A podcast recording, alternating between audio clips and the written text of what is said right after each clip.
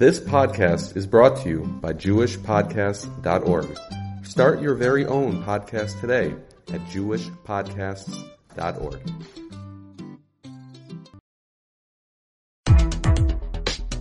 You're listening to the Yeshiva of Newark at IDT podcast. I'm your host and curator, Rabbi Abram Kibalevich, and I hope you enjoy this episode. This week's Teshuvah both deal with, I would say, leniencies arising out of an intermarriage. So we'll talk about what that means.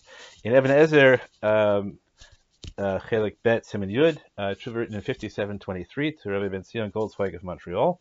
Rav Moshe addresses a question of a woman who comes presumably to Montreal from London and wants to get an assure that she can marry.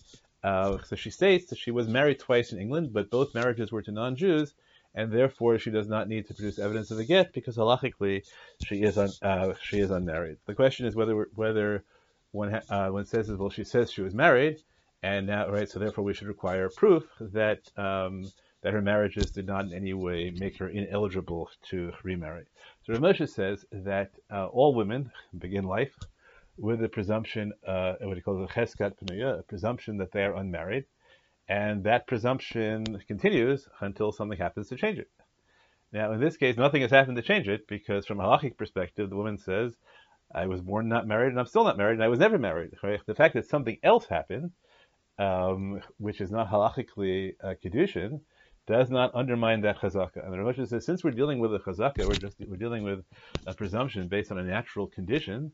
So it doesn't matter that she intermarried and that might damage her credibility, because the reason we believe her is not because she's credible. The reason we believe her is because we're not actually believing her. We're just stating is that we look at her and say, well, there's no reason to think she's married, so she's not married.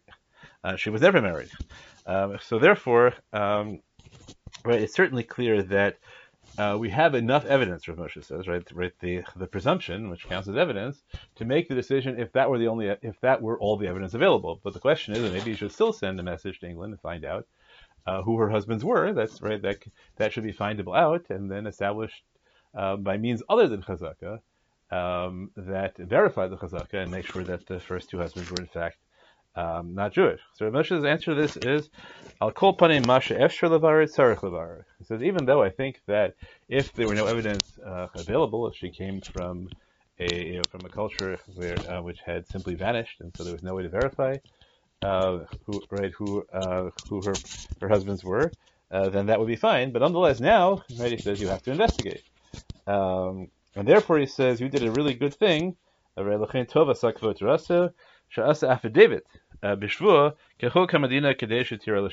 he made her sign a declaration that her prior husbands were not Jewish under penalty of perjury. And therefore he says, since you've done everything that is in your capacity to clarify, so you can perform kedushin for her because you've done everything you can. So Rav Moshe says, on condition that she's going to keep nida, and that's the whole halachic issue going on, the extent to whether it's a mitzvah or not to perform kedushin for people, or whether it's lifnei either, to perform kedushin for a couple that won't keep nida. That is not our issue. Our issue here, and whether Rav Moshe held that position consistently or not. So the question we have is based on the rules we set out previously. So, okay, there's a chazakah that's sufficient to establish it. Is there a Mir Hamatsui that of people who declare themselves to be non-Jews or actually Jewish? Unlikely. Is there a Mir Hamatsui of women who were actually married to Jews and come and admit being married but claim that their husbands were non-Jews? Probably not. So we're just dealing with chashash.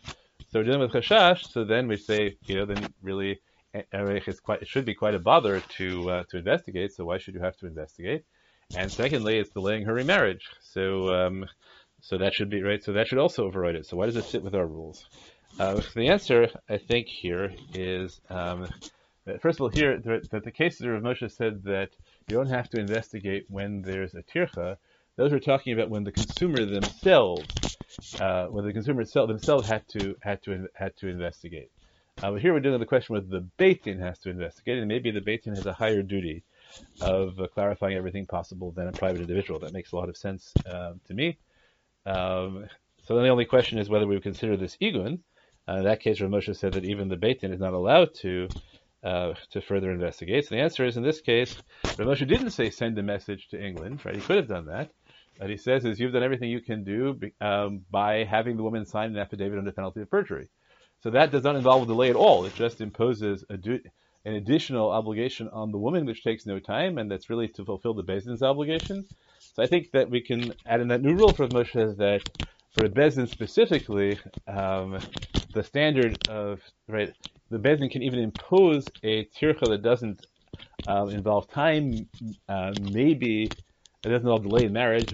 Not clear whether the Beit Din could impose a duty of investigation on a party that that costs money, but just the bother the Beit Din can impose. And in this case, there's no contradiction to the Egun Shuvah because the woman's marriage is not at all delayed by having her sign an affidavit. Okay, so that's case number one. Case number two, this is Evan Ezer Gimel Aleph, written in 5727 through Mordechai Gifter, the Rosh Yeshiva of Telz. And the question is, you have a marriage that broke up, and the wife went off and remarried civilly a non-Jew, and now the husband wants a hetanay rabbanim, or he wants a permission to commit bigamy in violation of the cherem of Gershom. And Rav Moshe says that he thinks you don't even need Meir Rabbanim for that case. Again, this is a wholly separate topic when Rav Moshe thinks you need Meir Rabbanim, when he thinks you don't. But he says something really very important. I think it's both a morally and pragmatically critical point. Rav Moshe says, even when you don't require hetanay rabbanim to allow the husband to remarry, you have to write a get, and you have to give the get as a presumptive good to the woman. Because that way, if she eventually marries a Jew, then we don't have to worry about her children being mamzerim. So even if you don't want to do it for her, but it's good for the Jewish people, that children not be mamzerim. And in general, Rav Moshe sets out an ongoing principle of, I think, all the way through his truvot, that whenever you can't allow a husband to remarry without ensuring that the wife has a concomitant capacity to remarry. So you do everything possible. You try to get the get. If you fail to give the get, then you do a get sequay. And when you're worried that a get sequay doesn't work, whether because of the famous position of the writ that it doesn't work until she acquires it, or because you're worried that it isn't actually exclusive in that case, so you also have to hold the get in escrow until the woman agrees to pick it up. This is not really on our point of actual delivery, but I think it's a really important point of Rav Moshe, as I can mention it now, that Rav Moshe really makes an absolute principle. As far as I can tell, you cannot, that whenever you're going to free a husband to remarry, you have to simultaneously ensure that the wife will not be left in aguna and unable to remarry. And that is an ongoing problem of rogue Beit Din who don't follow Rav Moshe on this and free husbands to remarry without freeing the wives, and thereby leave them horribly vulnerable. Okay, then Rav Moshe says, okay, the second issue is, well, how do we know that you remarry a non-Jew? So he says, the Nira Pashut sheksav harkos eich shenises kvar la'akum yesh lismochos. So he says, okay, so now the reason that you can allow the husband to remarry is that if the wife has remarried, and we presume that she slept with someone else voluntarily, therefore, so she's now forbidden to the husband, and Rav Moshe thinks that Rabbi Gershom's decree doesn't apply to cases where the wife is now forbidden to the husband. Although, again, he makes the moral point that it doesn't mean you can just allow the husband to remarry. You have to ensure that he allows the wife to remarry at the same time. So the question is, how do you know?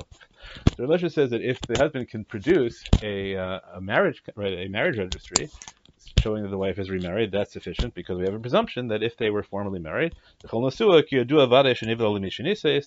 they had intimate relations with the person in a way that would create a prohibition on the original husband, right? She committed adultery. He says, but what if they broke up already?